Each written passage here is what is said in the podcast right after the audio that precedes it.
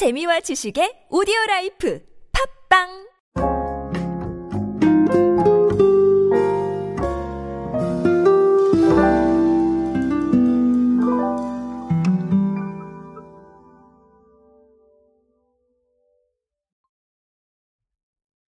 네, 아직 추석 선물 세트 아직 안 끝났습니다. 어, 제가 그냥 좀 밑버릇처럼 말씀드리는 것 중에 어, 이번 추석 전에 제가 계속해서 업로드하고 있는 클립 중에서도 몇 개가 있었어요. 제가 뭐라고 말씀을 드렸냐면 명절 선물 세트의 방향성을 보면 좀 트렌드가 보인다, 이런 얘기들을 제가 아, 말씀을 드렸습니다. 왜냐하면 그럴 수밖에 없어요. 반영해야 사람들이 사잖아요. 그렇죠? 자, 그래서 그런 부분들이 있는데 아, 오늘은 정말 마지막입니다. 자, 이번 추석은 정말 마지막인데 동원 에프 앤 비가요. 친환경 선물 세트를 좀 내놨다고 해서 어, 요거 아주 재밌어 보여서 제가 그 이야기를 준비했습니다. 자, 오늘은 동원 에프 앤 비 이야기로 함께 하도록 하겠습니다. 안녕하세요, 여러분. 노준영입니다. 마케팅에 도움되는 트렌드 이야기, 그리고 동시대를 살아가신 여러분들께서 꼭 아셔야 할 트렌드 이야기 제가 전해드리고 있습니다. 강연 및 마케팅 컨설팅 문의는 언제든 하단에 있는 이메일로 부탁드립니다. 자, 어, 일단은요, 어, 팩트만 먼저 정리드리면 폐플라스틱을 활용한 친환경 선물 세트가 나왔습니다. 어, 선물 세트 트레이에 화학적으로 재활용한 플라스틱을 적용한 게요, 요게 국내 식품 기업 중에서 처음이래요. 아, 사실 제가 그것까지 정확하게 알 수는 없는데 어, 동원 에프 앤 비가 공식적으로 발표한 자료에 따르면 그렇습니다. 그래서 저는 어, 팩트를 인용했다, 이렇게 말씀을 드리도록 하겠습니다. 자, 그래서 뭐 다섯 가지 콘셉트가 있대요. 예를 들면 음, 리사이클링 플라스틱, 올 페이퍼 패키지, 레스 플라스틱, 뭐 다 무슨 뜻인지 이해하시죠? 그쵸?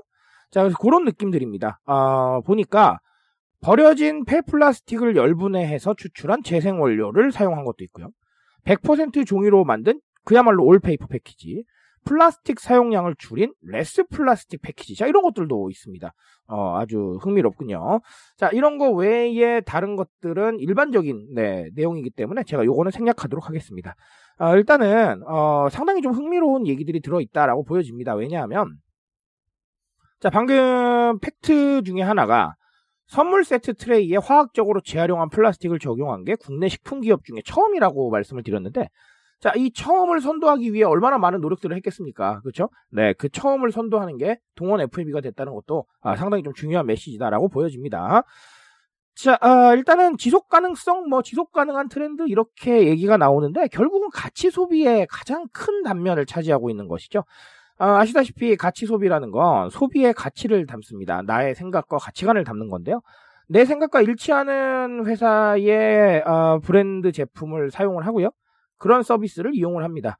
내 가치관과 일치하는 회사나 기업의 정책에 어, 동의를 하고요, 어, 그런 것들을 위해서 나의 관심을 쏟아붓습니다. 자, 이게 바로 가치 소비의 핵심인데 아, 결국은 우리가 소비의 판단 기준 하나가 더 추가가 됐다, 이렇게 보시면 되겠어요. 일반적으로는 우리가 가격이 어떤가, 뭐 성능이 어떤가, 이런 것들 많이 보셨는데 아, 뭐 물론 그거 중요하죠. 그런데 거기에 하나가 추가가 됐다.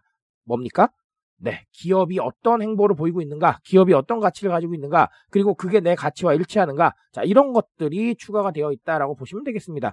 아주 간단해요. 아주 간단한 건데 사실은 우리가 너무 복잡하게 생각하고 있는 것 같아서 제가 좀 쉽게 설명드립니다. 자, 이런 부분들이 중요한 거는 결국은 우리가 엠지 세대 라인으로 내려오면 내려올수록 착한 기업에 대해서 관심이 많아요. 이 착한 기업이라는 건 결국은 가치를 실천하고 그 가치에 대해서 행동할 줄 아는 회사가 되겠죠. 그런 회사들의 행동을 찾아보기도 합니다. 왜냐하면 뉴미디어가 그만큼 검색이 쉬우니까요. 자, 그런 상황들이기 때문에 우리가 그냥 뭐 웃고 넘길 상황은 아니라는 거예요. 무슨 말인지 이해하시죠? 그래서 우리가 공감시킬 수 있는 가치에 대해서 고민하시고 그런 적용법들을 고민하시는 게 너무나 중요하겠다라고 말씀을 드립니다. 자, 근데 제가 하나 조언을 드리고 싶은 건, 자, 오늘 우리 플라스틱을 재활용 플라스틱으로 바꿨어요. 그러면 우리 매출이 미친 듯이 나올까요? 에, 그렇지 않습니다. 전혀 그렇지 않아요. 자, 이 부분은 장기적인 관점에서 우리 기업이나 브랜드의 브랜딩을 위해서 접근하시면서 어, 계속해서 뭔가 행동할 수 있는 메시지를 주시는 거지, 자, 이거 바꿨다고 해서 뭐 매출이 미친 듯이 폭발하지 않습니다. 그렇게 보시면 안 돼요. 그러니까 아, 이 부분은 우리가 사실 단발성 마케팅이 있고 장기적인 마케팅이 있잖아요. 장기적 마케팅 오랫동안 잘해오는 회사 얼마나 많습니까? 자, 그 회사들이 모두 다 뭐 단발적인 마케팅을 위해서 움직인 거 아니에요. 아, 결국은 장기적 마케팅 속에서 우리가 찾을 수 있는 가치들을 끊임없이 찾아가는 그 행동을 너무나 오랫동안 열심히 해오고 계신 거거든요. 왜 그럴까요? 중요하니까 그래요. 그게 중요하다는 거 누구나 다 알고 있잖아요. 그러니까 아, 이 가치 소비라는 것들을 조금 더 넓은 관점에서 음, 넓은 관점에서 보시면서 오래 가져갈 수 있는 상황으로 조금 이끌어 보신다면 너무나 좋지 않을까라고 조언을 드리겠습니다. 자, 가치소비에 대한 내용 오늘 여기까지 정리 드리겠습니다. 트렌드에 대한 이야기는 제가 책임지고 있습니다. 그 책임감에서 열심히 뛰고 있으니까요. 공감해 주신다면 언제나 뜨거운 지식으로 보답드리겠습니다. 오늘도 인싸 되세요 여러분. 감사합니다.